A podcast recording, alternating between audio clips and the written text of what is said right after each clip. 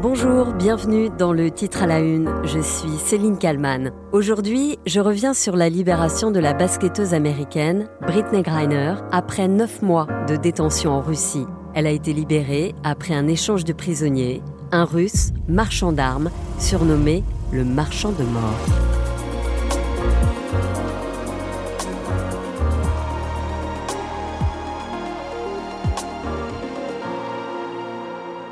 Nous sommes le 9 décembre 2022, sur le tarmac de l'aéroport de San Antonio, au Texas. La star américaine de basket, Britney Griner, descend de l'avion en provenance de Russie. Elle est libre. All right, breaking news. Brittany Griner, newly freed from a Russian prison. There she is, back on U.S. soil. She just touched down moments ago in her home state of Texas. Britney Griner va passer Noël avec sa femme et ses proches. Elle revient de loin. Ça faisait neuf mois qu'elle était derrière les barreaux en Russie. Le 8 décembre 2022, c'est Joe Biden en personne qui annonce la très bonne nouvelle. La basketteuse est en sécurité, elle est en route vers les États-Unis. Le président américain indique aussi que les Émirats arabes unis ont participé à la procédure d'échange de prisonniers. Mais revenons d'abord au tout début de cette histoire. Le 17 février 2022, une semaine avant le début de l'offensive russe en Ukraine. Britney Griner, 2,06 m, 91 kg, est arrêtée à l'aéroport de Moscou. Dans les bagages de la double championne olympique, des cartouches de cigarettes électroniques contenant de l'huile de cannabis, totalement défendues en Russie, autorisées aux États-Unis. Britney Griner est immédiatement arrêté et placé en garde à vue. Le monde entier découvre son arrestation deux semaines plus tard, alors que la guerre en Ukraine a déjà débuté. La basketteuse, figure de la communauté LGBT, ne comprend pas ce qui lui est reproché. Elle dispose d'ailleurs d'une prescription qui autorise l'usage thérapeutique du cannabis pour soulager ses douleurs chroniques. Mais qu'importe, en Russie, c'est interdit. Il faut attendre plusieurs mois pour que la jeune femme, alors âgée de 31 ans, soit jugée.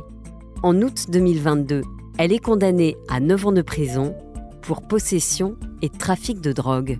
Un jugement inacceptable pour les avocats de la basketteuse. Nous sommes bouleversés, on est très surpris et on pense qu'un tel verdict ne correspond pas à la jurisprudence existante. Le président des États-Unis, Joe Biden, prend lui aussi position via un communiqué et par la voix de la chargée d'affaires de l'ambassade des États-Unis à Moscou, Elisabeth Rod. C'est une erreur judiciaire.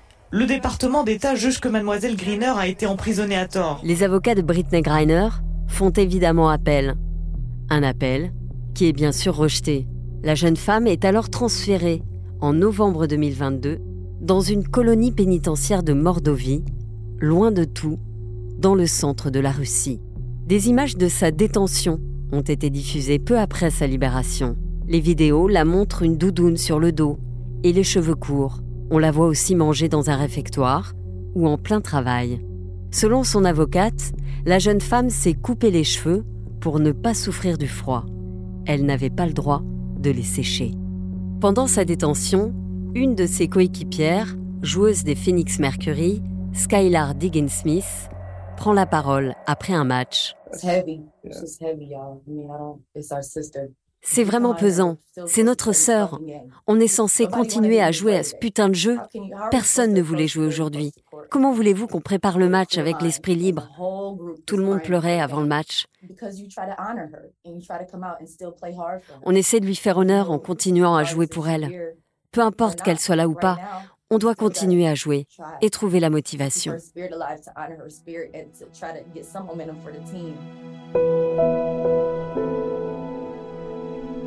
Durant ces longs mois de détention, la basketteuse devient un moyen de pression diplomatique pour Moscou. On parle d'un futur échange de prisonniers avec Washington. Des tractations qui débutent quasiment lors de l'arrestation de Britney Griner. Et un nom circule aussitôt, celui de Victor Boot, aussi surnommé le marchand de mort.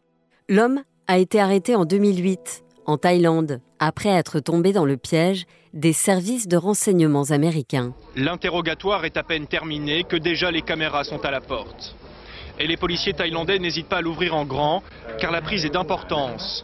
Voici Victor Boot, trafiquant d'armes de renommée internationale, l'un des hommes les plus recherchés au monde, finalement arrêté dans un grand hôtel de Bangkok. L'homme le plus recherché du monde, arrêté donc en 2008 en Thaïlande. Victor Boot est loin d'être un inconnu. Il a même déjà inspiré un personnage de fiction, joué par Nicolas Cage, dans le film Lord of War. Le film sort en France en 2006 et il retrace une partie de la biographie de Victor Boot et le montre à la fin échappant à la justice. Quatre ans donc après son arrestation en Thaïlande, l'homme est condamné par la justice américaine à 25 ans de réclusion criminelle. Puis il est incarcéré dans un centre pénitentiaire de l'Illinois, au sud de Chicago. Victor Bout est sans doute le trafiquant d'armes le plus célèbre de la planète. Mais ce russe doit désormais oublier le luxe des palaces de Moscou. Arrêté en Thaïlande en 2008, les jambes entravées comme tout prisonnier, celui que les Américains appellent le marchand de mort est prié de rendre des comptes. Extradé, puis jugé aux États-Unis, il vient d'être condamné à 25 ans de prison, même si à l'audience, il a nié avoir vendu des armes à qui que ce soit. Mais aujourd'hui, Victor Bout est libre comme l'air, et il n'a pas échappé à la justice.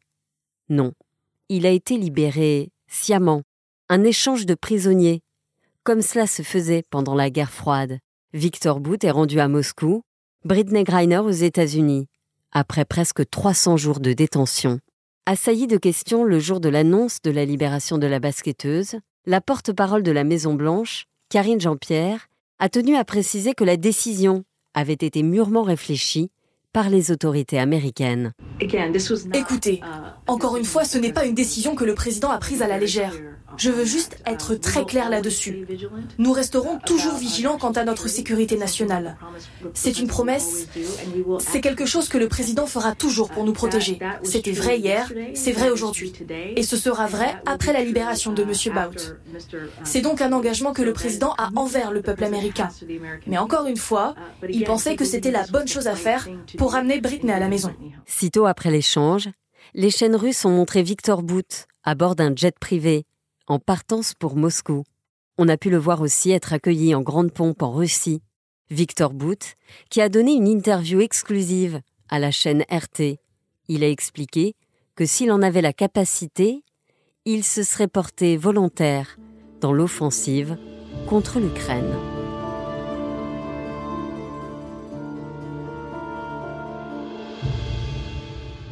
Bonjour Nicolas Poincaré. Bonjour Céline. Vous êtes euh, grand reporter sur RMC euh, à 7h50 dans Apolline Matin tous les jours et aussi le week-end avec votre chronique Expliquez-nous. Un échange de prisonniers avec des profils, il faut bien le dire, radicalement différents.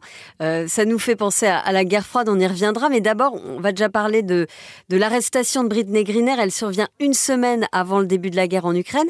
Est-ce que à ce moment-là, vous pensez que la Russie sait déjà qu'elle va en quelque sorte marchander la jeune femme? Alors ça, c'est très difficile à dire. À mon avis, on était dans une période effectivement de très très grande tension, puisque les Américains n'arrêtaient pas de dire attention, les Russes vont déclencher la, guerre en Ukraine, et, de fait, ça a eu lieu une semaine après. Est-ce que en attrapant cette Américaine, en arrêtant cette Américaine, euh, les, les, Russes pensaient déjà à un futur échange? Ça me paraît peu vraisemblable. Non, c'était une opportunité. En revanche, effectivement, une semaine après, quand les tensions entre les États-Unis et les Russes ont atteint ce paroxysme, peut-être que dès ce moment-là, les Russes se sont dit, elle a de la valeur, elle, elle, elle pourra un jour être échangée. Et alors l'homme qui a donc été euh, échangé euh, contre, si j'ose dire, euh, Britney Greener, c'est Victor Boot. Qui est-il et pourquoi lui? Alors Victor Bout, c'est un, un, garçon qui a, qui a, grandi à Dushanbe, la capitale du Tadjikistan. Sa première qualité, c'est qu'il adorait les langues étrangères. Il a appris l'espéranto et puis de l'espéranto, euh, la plupart des langues latines, notamment le, le français. Et ensuite, ça l'a conduit à Moscou, à l'institut euh, des langues étrangères de l'armée, qui non seulement euh, apprend des langues comme son nom l'indique, mais surtout forme des espions. C'est un, un, vivier pour le KGB et pour le GRU, qui est l'instance d'espionnage de, de l'armée soviétique à l'époque. Alors il a 24 ans quand il finit ses études et que l'URSS euh, explose, s'effondre et il va faire partie de cette génération de, de très jeunes garçons qui ont eu le, le sens de l'opportunité et, et, qui ont su profiter de la, la situation. En l'occurrence, eh ben, il s'est rapidement aperçu que l'État s'était à ce point effondré que les militaires n'étaient plus payés, que dans les casernes les soldes n'étaient plus versés et qu'il était extrêmement facile de corrompre les militaires. Avec quelques euh, attachés caisses remplis de billets de 100 dollars, on pouvait ce qu'on voulait comme arme sur les anciennes bases de, l'armée soviétique, aussi bien en Russie qu'en qu Ukraine d'ailleurs. Et donc il faisait son marché comme ça?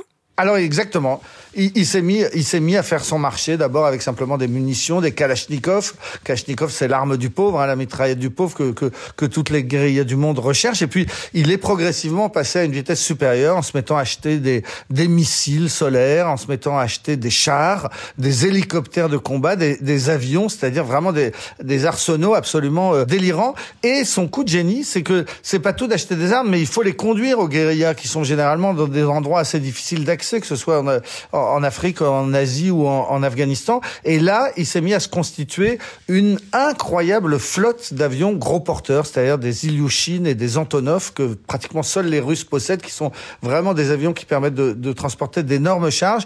Et il en a trouvé un, un, vieux stock un peu oublié qui était aux Émirats Arabes Unis et il a racheté une cinquantaine de ces gros porteurs. Pour vous donner un exemple, vous savez combien la France possède de ces avions très très gros porteurs? Non. Zéro. Zéro. La France, quand elle doit envoyer ses armes, euh, ses soldats et ses chars au, au, Mali, eh bien, elle loue des avions gros porteurs à la Russie ou à, ou à l'Ukraine. Euh, voilà. Les États-Unis non plus ne possèdent pas une flotte de 50 très très gros porteurs. Donc, il s'est retrouvé, ce petit garçon qui avait un peu grandi. Entre temps, il avait 24 ans au moment de la chute du mur et il a fait ça pendant une quinzaine d'années. Donc voilà, entre ses 25 et, et ses 40 ans, en gros, il s'est retrouvé à la tête de ces avions qui étaient capables de se poser n'importe où dans les coins les plus pourris d'Afrique et, et, de livrer des armes. Alors, il l'a fait avec euh, toutes les, les guérillas monstrueuses celle des enfants soldats au Sierra Leone ou, ou au Liberia. Il a livré des armes au Congo. Il a vendu des armes parfois aux deux camps en même temps. En Afghanistan, par exemple, il fournissait le commandant Massoud et les talibans proches de Ben Laden de l'autre côté. Les uns et les autres faisaient leur course autour de, de Victor Bout. Mais du coup, il faisait, il faisait ça euh, en toute impunité pendant une quinzaine d'années. Alors, il a fait ça une quinzaine d'années. Donc, d'une part, parce que bon, il s'était effectivement très très bien euh, débrouillé. Il avait un énorme sens de la logistique. D'ailleurs, à l'époque, quand on l'interrogeait, ce qui est arrivé, il disait, je suis pas un vendeur d'armes, je suis juste le propriétaire d'une très bonne compagnie aérienne. Il prétendait qu'il était surtout un logisticien qui rendait des, des services. En réalité, bon, il, ces, ces, avions euh, livraient bien des armes. Alors, ce qu'il ce qu'il faut imaginer, c'est qu'on peut pas, même si c'était le Far West, la Russie des années 90, même si vraiment euh, il n'y avait plus d'autorité, on peut tout de même pas se livrer pendant 15 ans à une activité pareille sans avoir un minimum de soutien au sein du, du système et, et de l'État. On disait dans les dans les années 90 à Moscou, personne ne peut faire du business sans avoir ce qu'on appelle un toit, c'est-à-dire un toit pour se protéger. Les deux toits possibles, c'était soit les très puissantes mafias, soit la famille Yeltsin, le président, soit euh, le, plus souvent les services secrets, soit le, KGB, soit le GRU. Lui, c'était le GRU, c'est-à-dire le service de, renseignement de, l'armée, parce que il avait fait l'école qu'il fallait, parce qu'en sortant de cette école, il avait, on pense, été brièvement euh, recruté par ce par ce service avant euh, de prendre ses propres ailes et de devenir entre guillemets un très gros Donc lui, sa protection, c'était le, GRU, donc le, service de protection de, l'armée, le laisser faire, l'encourager et naturellement toucher sa cote-part sur les énormes bénéfices. Et puis un jour, il finit par, euh, se faire arrêter. Euh, il est à ce moment-là en Thaïlande. Oui, parce que les Américains étaient vraiment sur le coup depuis un moment. Ils le savaient, il était très très recherché. Donc, il ne sortait plus de Russie et de Moscou, là où il était protégé. Partout ailleurs, il aurait été en, danger. Alors que pendant des années, il faisait le tour du monde. Hein. Il faisait des livraisons lui-même. Il était très souvent à Ostende, en Belgique. Il était très souvent au Libéria. Bon, sur la fin, il savait qu'il ne devait plus sortir et il ne sortait plus. Sauf qu'il a été piégé par des agents américains qui se sont fait passer euh, auprès de ses proches pour des, des, Colombiens, membres des FARC, qui voulaient acheter des missiles solaires pour abattre les hélicoptères américains en Colombie et qui lui ont dit voilà on veut vous acheter pour 12 millions de missiles mais on traite pas avec des subalternes. On veut vous serrer la main on veut vous avoir face à face. Donc venez on est à Bangkok. Et il n'a pas senti le piège. Il s'est déplacé à Bangkok. Il est arrivé dans un grand hôtel où il était attendu. Les Américains euh, déguisés en, en, en guerrieros colombiens l'ont fait parler en l'enregistrant pour lui dire vous savez euh, ces armes on les achète pour abattre des hélicoptères américains. Ça vous dérange pas? Et lui répondait bah non ça me dérange pas du tout. Les Américains sont mes ennemis. Moi je vous vends autant d'armes que vous voulez s'il s'agit d'abattre des Américains. Et au bout d'un moment, comme ça, comme dans un film, les Américains sont rentrés dans la pièce et lui sont tombés dessus. Donc non seulement ils le détenaient, mais ils avaient juste avant ses aveux où il reconnaissait qu'il vendait des armes spécialement euh, pour euh, tuer des, des Américains. Et il a été fair play à ce moment-là. Il a dit aux, aux agents euh, américains, fin de partie, vous m'avez eu. Donc sa libération arrive au moment où la, la Russie est en conflit avec l'Ukraine. Est-ce qu'il peut jouer un rôle dans ce conflit? Non, non, parce que le marché euh, de, de l'armement mondial tel qu'il existait euh, à l'époque, c'est-à-dire abondance d'armes en Russie, facilement achetable par la corruption, euh, énormément de guérillas dans le monde entier, tout ça n'existe plus sous cette forme. Donc Poutine, ses armes, il les garde maintenant, hein, il les vend pas pour se faire de l'argent au marché noir. Donc les activités de Victor Bout telles qu'il les a, qu'il les a menées, c'est, fini. En revanche, il sert uniquement à une chose à Poutine, c'est un message en interne, c'est de dire à ses soldats et à ses membres des services secrets euh, voilà, nous, la Russie, on n'oublie pas les nôtres. On l'a pas laissé pourrir au fond d'un pénitencier américain. Il était condamné à, à, 25 ans. On a obtenu sa libération au bout de 11. Voilà, quand vous êtes russe, quand vous avez servi euh, les services secrets russes, euh, euh, on est là et on vous oublie pas. Donc maintenant, euh, c'est un symbole. C'est quelqu'un qui va être sans doute assez populaire. Résister aux Américains, avoir fait 11 ans de prison aux, États-Unis, ça lui donne une, certaine stature. Donc peut-être qu'on le verra sur des plateaux de télé faire de la propagande pour Poutine. Mais on, Poutine n'a pas besoin de lui pour vendre des armes. D'ailleurs, Poutine ce moment, il vend pas des armes, hein, il a besoin d'en acheter.